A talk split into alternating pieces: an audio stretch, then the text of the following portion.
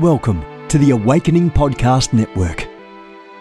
Get ready for an inspiring audio from this cutting edge voice. You can find more podcasts at awakeningpodcasts.com. You want to go deeper? Get equipped to overcome and walk in God's purpose for your life at Awakening House of Prayers online campus. You'll experience an online family, preaching, teaching, and prophetic impartation for victorious living. We have over a thousand members online, hungry for what God is saying and doing in the earth. Visit ahop.online today and join our family. AHOP TV empowers believers with spirit inspired messages and strategic equipping that accelerates your spiritual growth. You can subscribe to stream weekly content from Awakening House of Prayer, conferences, and other exclusive content to stir your hunger and encourage your heart. Visit us online at ahop.tv. Dr. Trimm is coming to the stage now. Would you welcome her into the room? Get ready for that word. We're very excited to be here tonight. We have spent hours and hours with the Lord preparing this special message for you, and your life is about to go to the next level. We want to welcome all of you to my personal Bible study group. And they are on fire tonight. And we are praying that your Bible study group is on fire like this group. We are going to the next level. We're going to the next level in our praise. We're going to the next level in our worship. We're going to the next level in our giving. We're going to the next level in our living. We're going to the next level in miracles. We're getting to go to the next level in breakthrough. This is your next level moment, and everything about your life is about to change for the best. If you believe it, shout, I believe you something good is about to happen to you. And not only to you, to your families, not only to your families, to your loved one, something good is about to happen to you in Jesus' name. Well, we're very excited for the message tonight, even as we continue on in the series, The DNA of Destiny. Destiny comes to us one day at a time. And as I was praying about this message, God began to show me that throughout our lives, many of us will have to face some storms.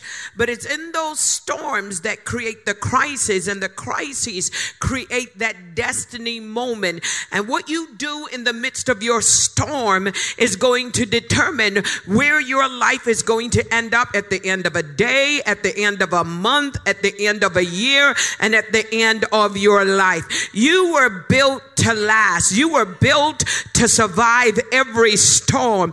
And in this season, you are not going under, but you're going to go over. Amen. Let's look at our text tonight from the book of Luke, chapter 8, verse 22 to 25. Luke, chapter 8 verse 22 to 25 and many of us are aware of this particular text but i do want you to take copious notes tonight and then uh, over the course of the next couple of days for you to sit with this particular text and let the lord speak to you because i believe that he's going to give you some principles that is going to help you to survive every storm that you will face both now and in the future. The Bible introduces us to a story. It introduces us to the uh, disciples being told by Jesus to cross over a particular lake and go on the other side. And so if we start the in the uh, book of Luke chapter 8 verse 22, the Bible said now it came to pass on a certain day that he went into a ship with his disciples and he said unto them, let us go over unto the other side of the lake. And they launched forth But as they settled, or as they sailed, he fell asleep. Excuse me. As he sailed, he fell asleep. And there came down a storm of wind on the lake, and they were filled with water and were in jeopardy, in peril. That word jeopardy, in peril. And they came to him and awoke him, saying, Master, Master, we perish. Then he arose, and to arise means to go to another level. Are you with me? It means to go from a lower level into a higher level, a higher dimension, a higher plane. And he arose and rebuked the wind and the raging of the water. And they ceased, and there was a calm. And he said unto them, Where is your faith? And they, being afraid, wondered, saying one to another, What manner of man is this? For he commanded even the wind and the water, and they obeyed him. So tonight I want to talk to you, and probably for the next few message is on the topic of misplaced faith. The scripture says something interesting. And in verse number uh, 25, he said to them, Where is your faith? Where is your faith? Their faith has been, had been misplaced. And so I want to speak on a subtopic wake the word up. Wake the word up. Wake the word up. Um, it's interesting because we are introduced to a real time story in the midst of a real storm with real people being really, really challenged. It's a story that depicts our lives. We all have turbulent moments that challenge our faith, especially when we lose a loved one or when we lose our health or when we lose our children to or to drugs or to gangs, when we lose our job, when we lose our marriage, when we lose our joy, when we lose our balance, when we lose our rhythm, when we lose our reputation, when we lose our love for our wives, or we lose our respect for our husband, or we lose our hope in government, or we lose our hope for a better and a brighter future. How we feel can often be described as a storm.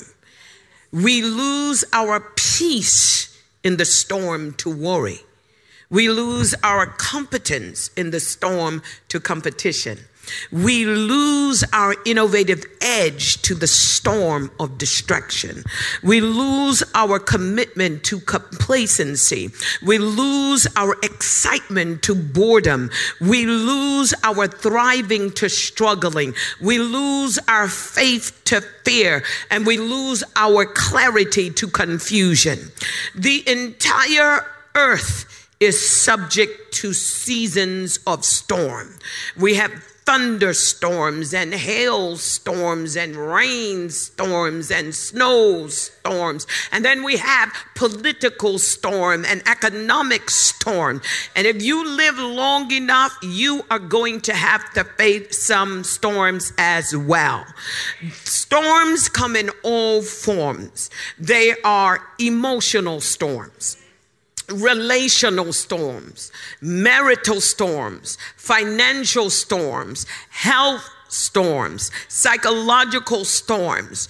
Every last one of us are going to have to face a storm. The thing about a storm is this storms bring us into a crisis moment. Think about your life. If you have lived here longer than 20 years, you have had to have some storms that brought you into a crisis moment. Just think about it. One of the things I've learned about crisis is this that it always redefines our lives. And most times we can never go back to what was normal because it redefines what we call normal. It's one thing for us to come to church to gain moments of respite or refreshment and to gain spiritual perspective. But once we leave church, life happens and it happens in real time. Sometimes our vision gets blurred by reality. Sometimes momentum gets molested by obstacles. Sometimes our hope gets shattered by debilitating situation. Sometimes finances crumble. Sometimes our health fails. Sometimes even the faith in God that we once testified about wanes. We all know it and we all can say amen to that because we have our testimonies. All of us have our moments. If you tell your story, the person on your left and right, I bet you they can tell a better story. Because we always feel as if somehow life is treating us one way and everybody else gets breaks. But it's not so. We're all going to be tested at the level of our faith.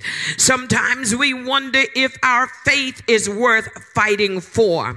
But tonight, I want to encourage you with this one statement that it is. Your faith is worth fighting for, especially when satanic winds begin to threaten to destroy your peace of mind, when financial storms batter your savings, when the waters of recession rise and threaten to capsize your business or your ministry, when friends betray you, when your health declines, when your money dwindles, when you've been waiting and waiting for your breakthrough, this is when you need to begin to fight the good fight of faith.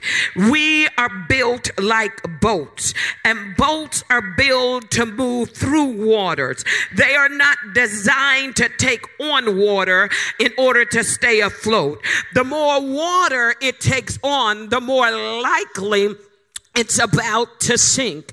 Have you ever had a moment in your life where you had a sinking feeling in the pit of your belly? When you've taken on more than you should have? When you've taken on more problems than you should have? When you've taken on other people's opinion? Where you've taken on other people's emotion and you get that sinking feeling? You woke up in the morning high on faith, but but before the end of the day, someone said something to you. Someone said something about you. Someone betrayed you. Someone hurt you. Someone lied on you. Life happens, and all of us have that sinking feeling because of a broken focus. We sink because of a broken heart. We sink because of broken dreams. We sink because of bruised bruised e- emotions, we sink, but we often forget who's on board. We forget the fact that greater is he that is in us than he that is in the world. We forget that no weapon formed against us will prosper. We forget. Sometimes we don't forget. Sometimes we just don't want to remember. But we are built to move through life. We are built to take a beating and keep on ticking. We are built to take a beating and keep on living. We are not built, however, to carry the burdens of life by ourselves. We often forget the scripture when it says, when the enemy comes in like a flood, the Spirit of the Lord lifts up a standard against him.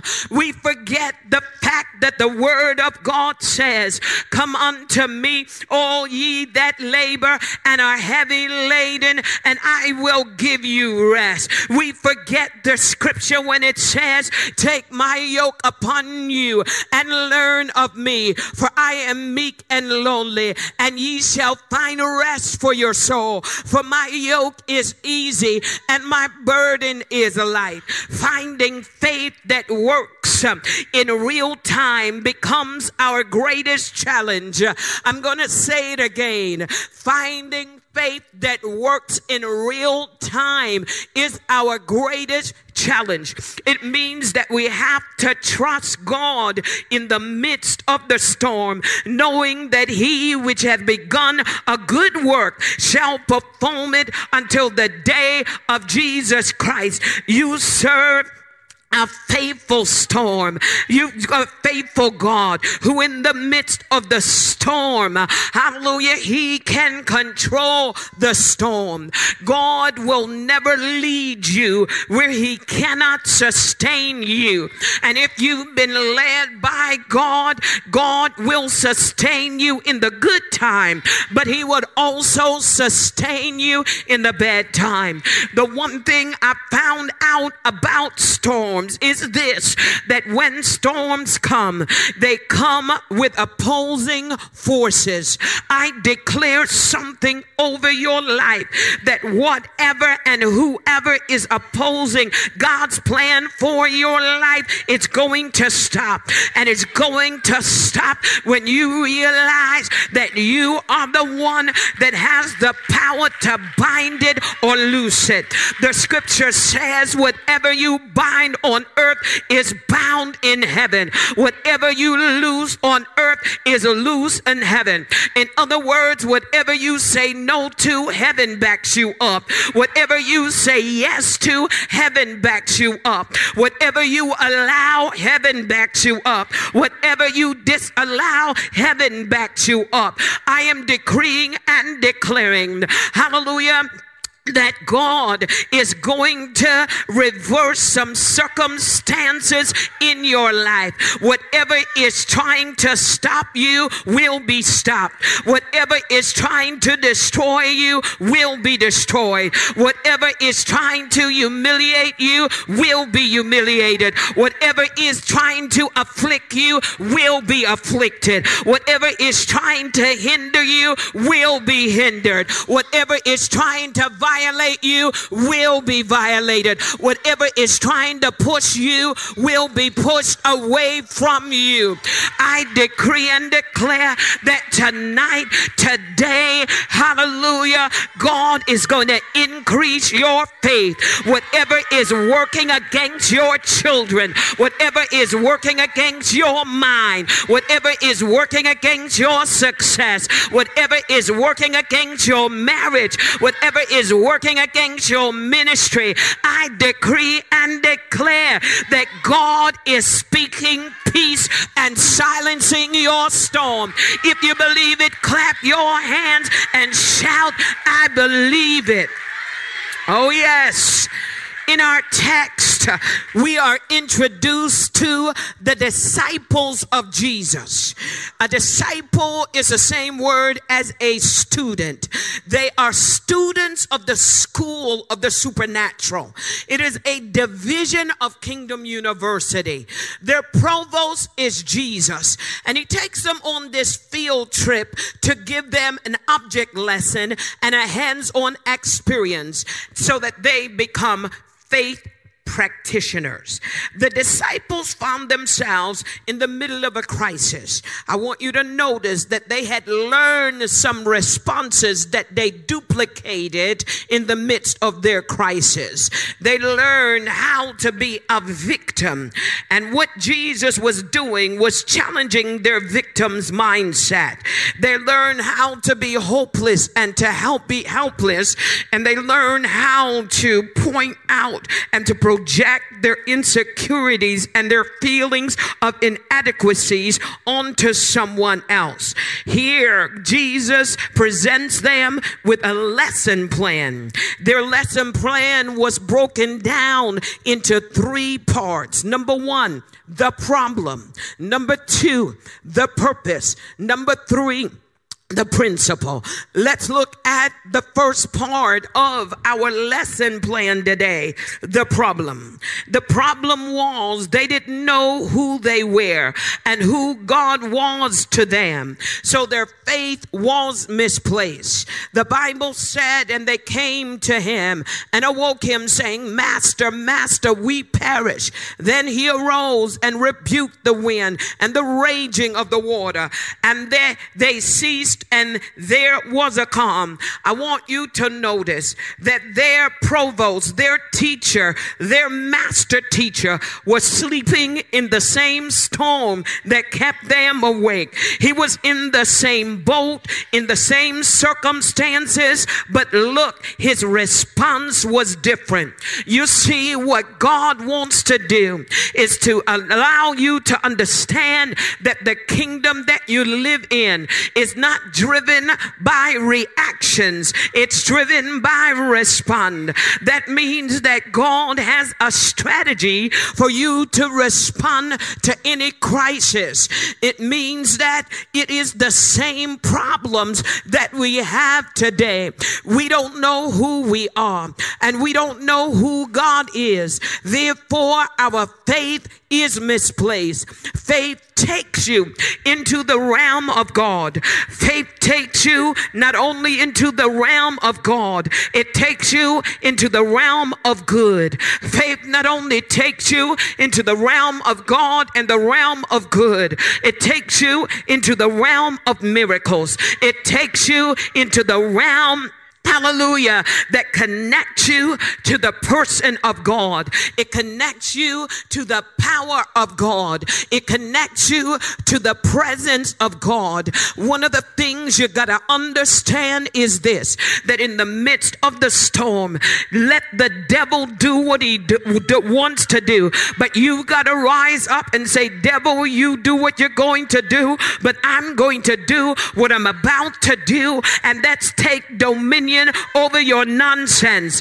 Hallelujah. It's time for you to put the devil in place, in his place. The scripture says that greater is he that is in you than he that is in the world. And if you knew the person that lived on the inside of you, you would allow that person to stand up for you in the midst of the storm. You will begin to say that it is not by my might nor by my power, but it's by the Spirit of the Lord. You've got to understand that when God shows up, He shows up as a sovereign God. And in His sovereignty, He's supreme over everything. He's supreme over all His creation. That means that He is the absolute and universally supreme God.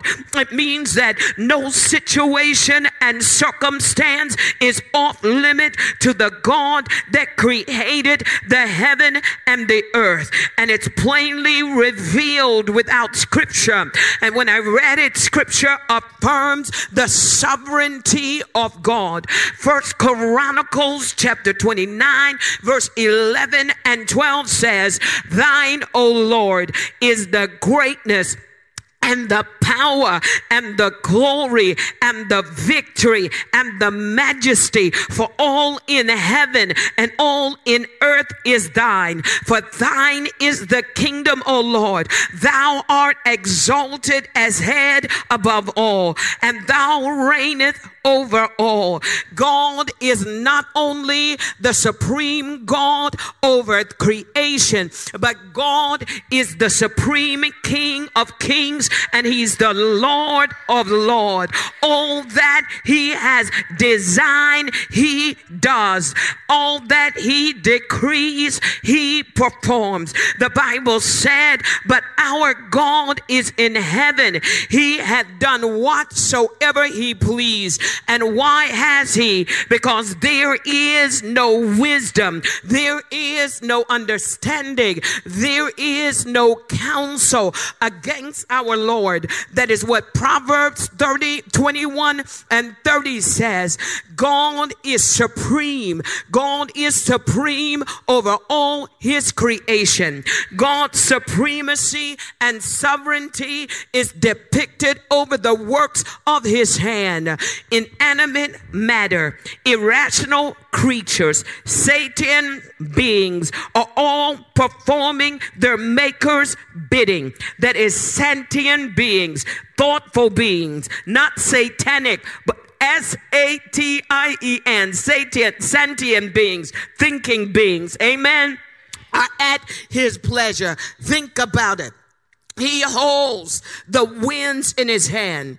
He, the one that holds the wind in his hands. He was the one that caused the winds to open up the Red Sea and to stand up like walls. He was the one that created the earth. But the same one that created the earth spoke and the earth opened his mouth or her mouth and the rebels dropped in it. He was the one that created the sun and the same one that created the sun ordered the sun to stand still. In other words, whatever he creates are at his command. He acts with power. He acts with dominion. He acts with might and he acts with authority. Now here's the caveat and here is your takeaway. That same God said, let us make man in our image and after our likeness and let them have dominion. Dominion gives you might. Dominion gives you power. Dominion gives you authority.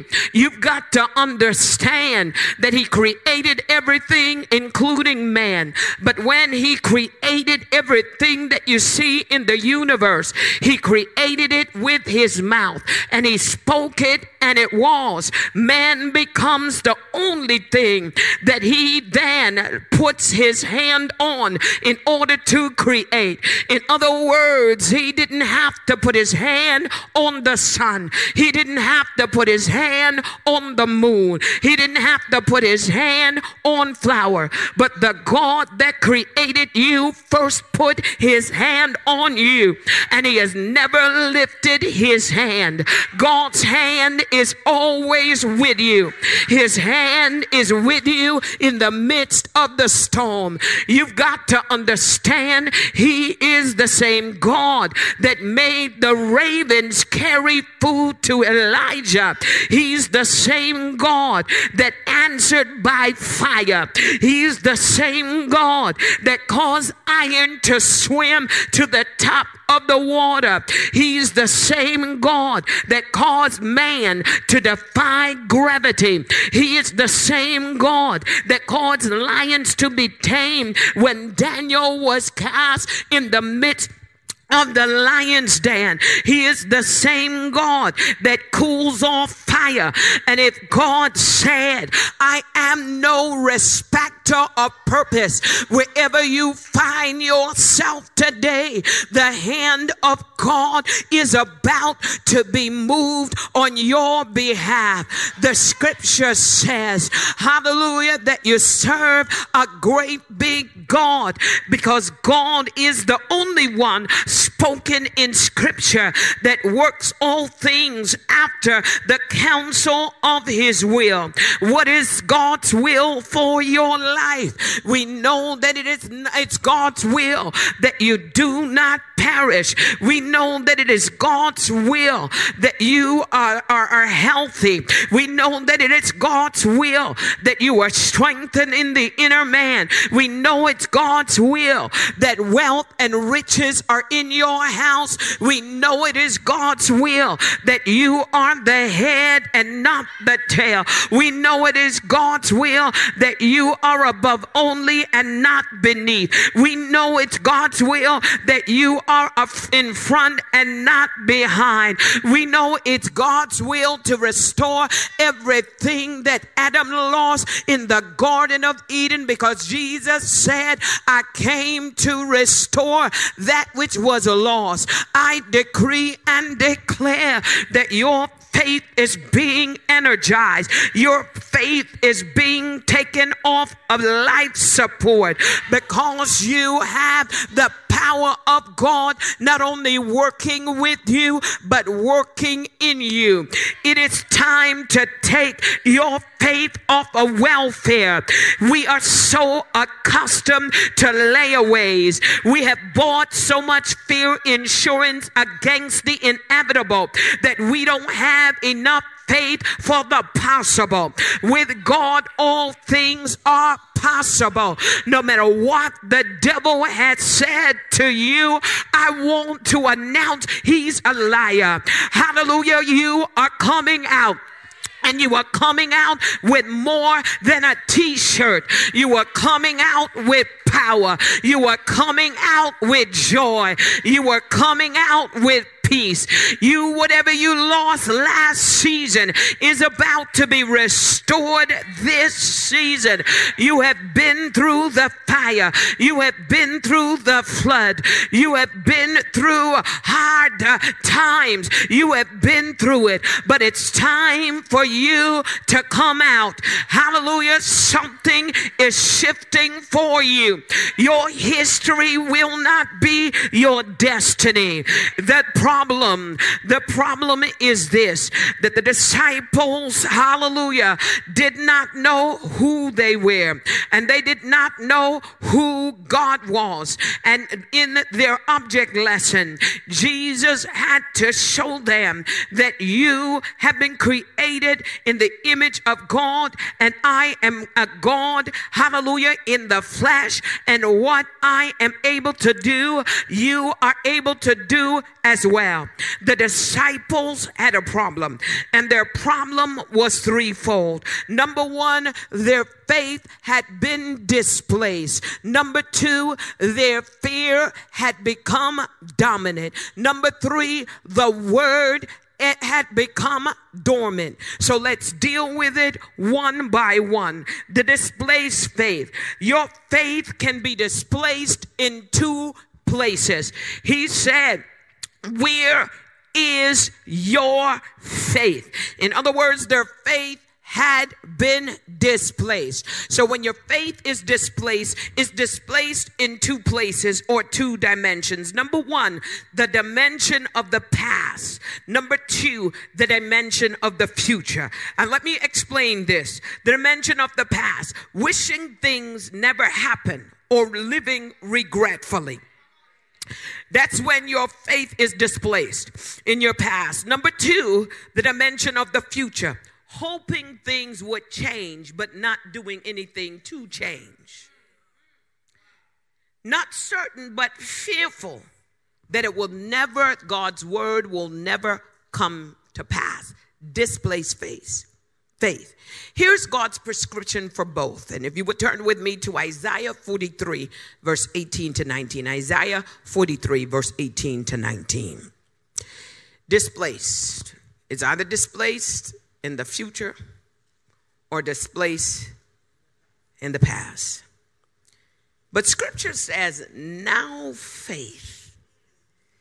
Faith only operates in the present. Scripture says, Remember not the former things, that's the past, neither consider things of old. Behold, I will do a new thing, that's the future. But watch this there's a colon or semicolon. Now it shall spring forth.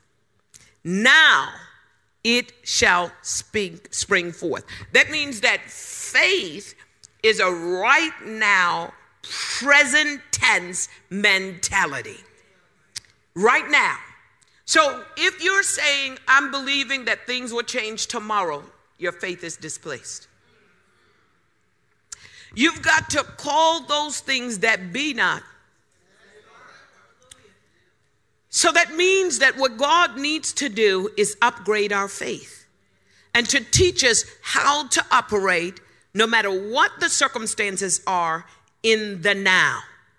The wind is going to keep blowing until you tell it to stop. But you can't tell it to stop tomorrow because it'll keep blowing. When do you want it to stop? Now. Now, Jesus, interestingly enough, teaching the disciples once again about faith, he goes to this fig tree one time. And the fig tree was uh, broadcasting something that it wasn't. The Bible says that it had leaves on it. And in other words, a fig tree is different from every other tree. Every other tree will have leaves and then fruit. But the fig tree will have fruit and then leaves. So, what it was simply saying, if Jesus went to any other tree and it was leaves and it didn't have fruit, he wouldn't have cursed it. Why? Because he knew that the leaves meant that the fruit was coming. But with the fig tree, the leaves meant the fruit was there. So it was broadcasting something that it wasn't, something that it didn't have. Now, this is what the devil is doing to the average believer. The average believer doesn't know what it has. And so the enemy is convincing you that that somehow you got leaves but you don't have the fruit. In other words, God keeps telling you that you're powerful, but look at your situation. He keeps telling you that you're healed, but you still feel sick. He keeps telling you that you're rich. Let the weak say, I'm strong. Let the poor say, He keeps telling you to say that, but where's your strength? And so, this is what the enemy is doing to the average Christian. He's calling you out on the area of your authority.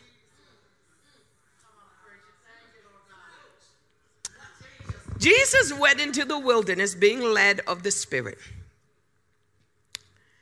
And I'm coming back to the story of the fig tree. And when he was led there, he was tempted of the devil. The devil said, If you be the Son of God, turn these stones into bread. Now, watch this. The devil knew who he was. So, what was the test? The test was do you know who you are? And are you going to be moved by external circumstances or your internal conviction? Hmm. In other words, Jesus said, Look, I know who I am. I know who I am. I don't need you as a demonic force to make me use my power for personal gain. I don't have to do that. I'm bigger than that. I know who I am. What he wanted was to test his conviction. I know who you are, but do you know who you are? Every morning you awaken, you awaken to a world in motion. And when you get out to go in your car, if you go outside, the sun, that shines know who you are. The tree that you pass knows who you are. The grass that you pass know who you are. In fact, the scripture says that all of humanity is travailing, waiting for the sons of God to manifest. In other words, they know who you are, but it's time for you to manifest who you are. Stop walking around as if you are not as powerful as God says you are. You are powerful. You are more than a conqueror. Let the winds blow. It's only a matter of time before you are going to be able to say, Peace be still. Enough is enough. Back up, devil. Now, I'm giving you a warning. Are you hearing me? The Bible says that Jesus walks, and this fig tree was was was uh, broadcasting something that it wasn't or it didn't have. Here's the thing about you: you can broadcast it because you have it. You have the power. Are you with me? Just because I'm being tested doesn't mean I don't know who I am. Just because you don't like me doesn't mean I don't know who I am. Just because you don't know who I am doesn't mean I don't know who I am. Just because you don't respect who I am doesn't mean I don't know who I am. I not only know who I am, I know whose I I am. Tonight, God is restoring your identity.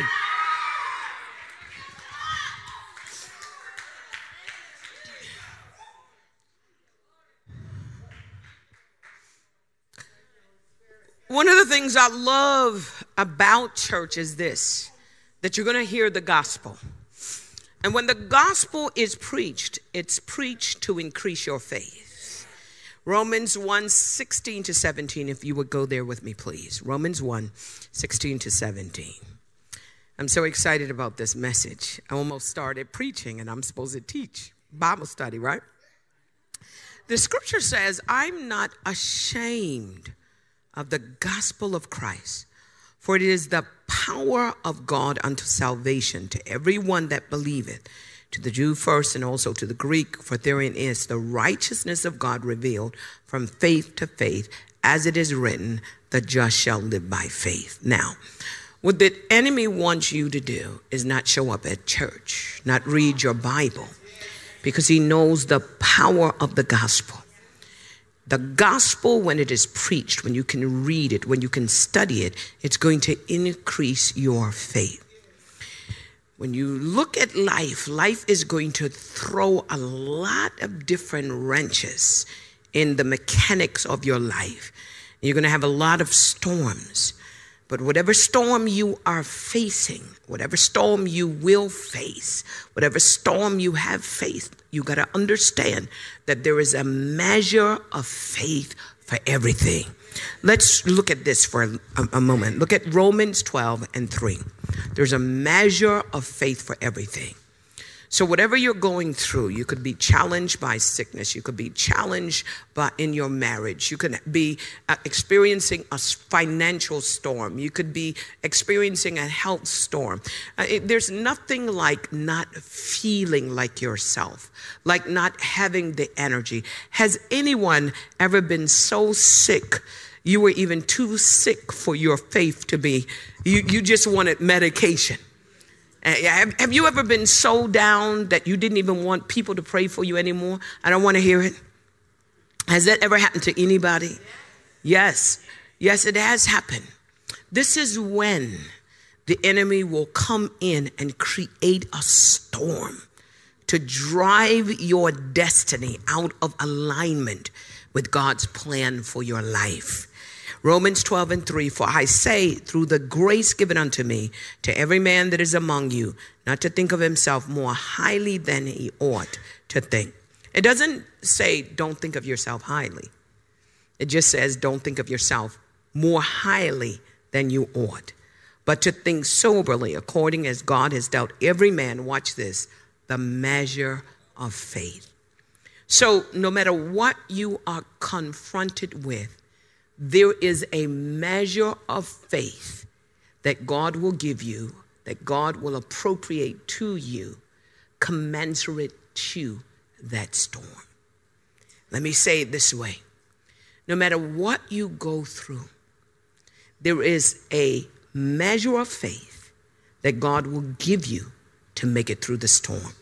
No matter what you are going through, there's a measure of faith that God will give you to take you through that test. Let's see if we could follow this up.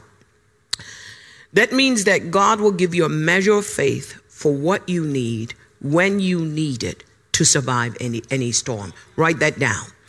God will give you, put me there, God will give me a measure of faith for what I need when I need it in order to survive the storm. So let's see if we could follow this up. Job 13, 15 to 16. Job was given a measure of faith to survive a test. Watch this. He said, Though you slay me, yet will I trust in him, but I will maintain my own ways before him. He also shall be my salvation. Now, this is important because you are going to have a test of your faith.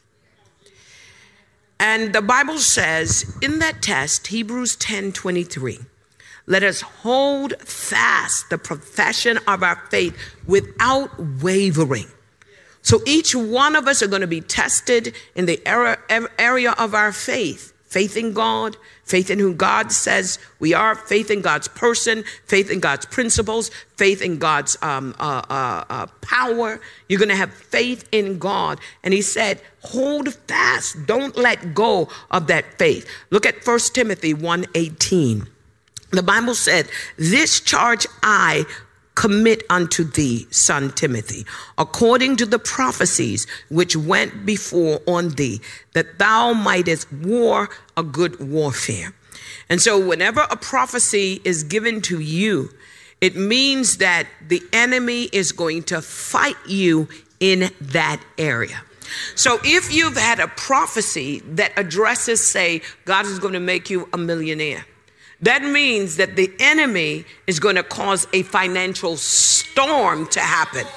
If you started a business uh, uh, based on that prophetic word, your business is going to be attacked.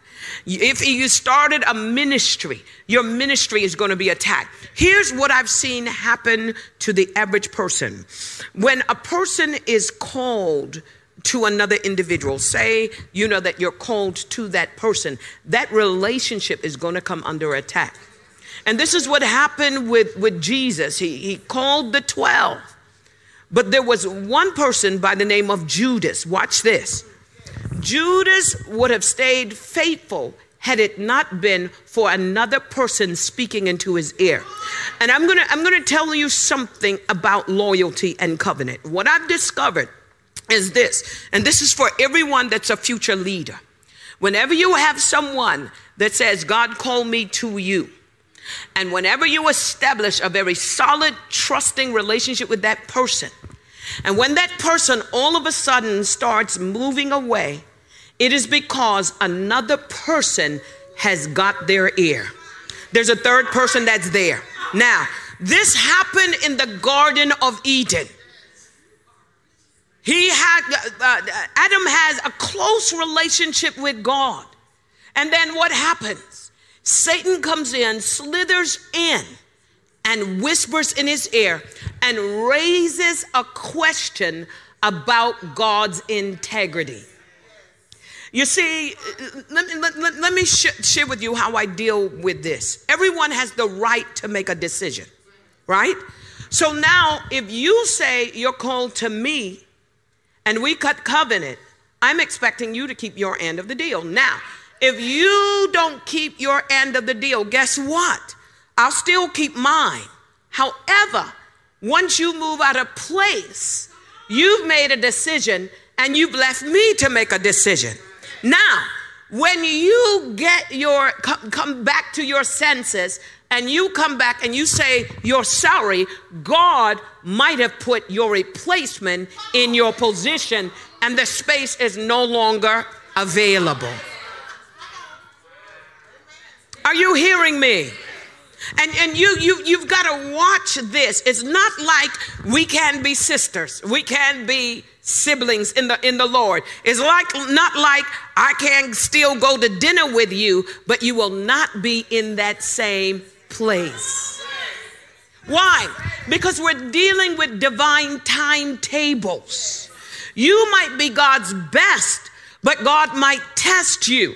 And I'm going to share with you the longer the test, the more auspicious the presentation God will make for you in this world. The more power, the more influence.